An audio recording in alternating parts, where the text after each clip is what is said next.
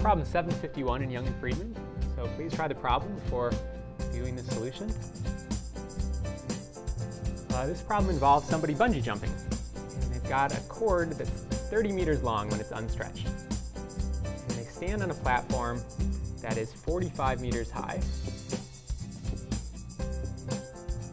And you want, you want the cord to stretch so that you're no more than, so that you are four meters off the ground. Ah, I can't draw. Four meters off the ground when you come to rest. So we're asked um, about the properties of the bungee cord. What we need to figure out is the spring constant, the stiffness of the bungee cord. Um, so part two asks us specifically how far the cord would stretch when a given force is applied to it. Okay, so first, um, what we know is that the cord, when it's fully stretched out, must be 41 meters long. When it starts, it's 30 meters long. So this distance here is 30 meters. So the stretching is 11 meters. We know from conservation of energy that whatever energy the person has up here when they jump is equal to the energy that they have down here when the bungee cord is stretched out. So let's use conservation of energy. If we call y equals 0 the ground, then initially they just have potential energy. So the initial energy is mgh.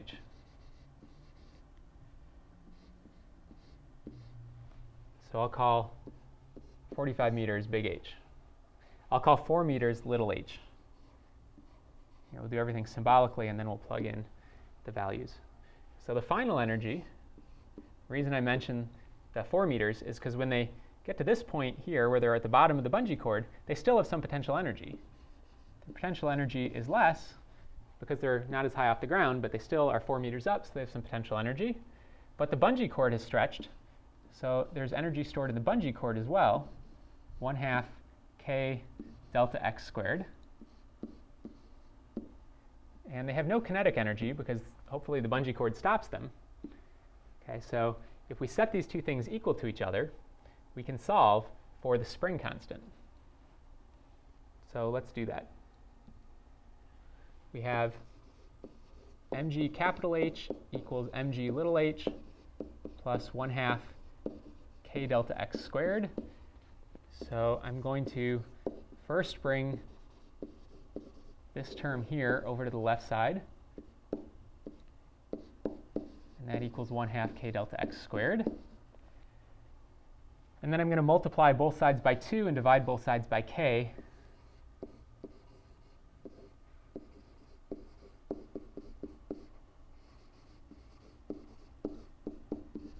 And that gives me delta x squared.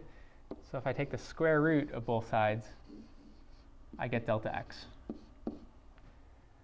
Um, which is great, except that's not what I was trying to solve for. Sorry. Let me go back a step. I was trying to solve for the spring constant. So let me think about that. I'm trying to solve for k.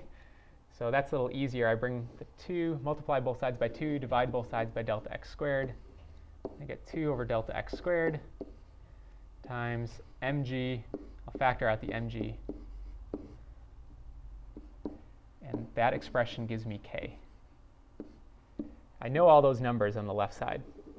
Um, and when I plug them in, I get a spring constant of 631 newtons per meter. That's how stiff the bungee cord needs to be. Okay, so that was the first thing that we needed to figure out. The reason we wanted to figure that out is because the question asks us, if you apply a test force of 380 newtons to this bungee cord, how far does it stretch? So we're going to use Hooke's law. It tells us the magnitude of the force well, the force is minus k delta x. Okay, so if we apply a force of 380 newtons to this bungee cord that has a spring constant of 631 newtons per meter, how far does it stretch? That's what we're trying to find. So we solve for delta x. Now note that the force exerted by the spring is opposite of the force that we exert. So that's where this minus sign on the left comes from, and on the right side we have the minus sign from Hooke's law, but the minus signs cancel out. And in any event, delta x is 380 newtons divided by 631 newtons per meter, so that's going to have units of meters, and that works out to 0.6 meters, or I could write that as uh, 60 centimeters.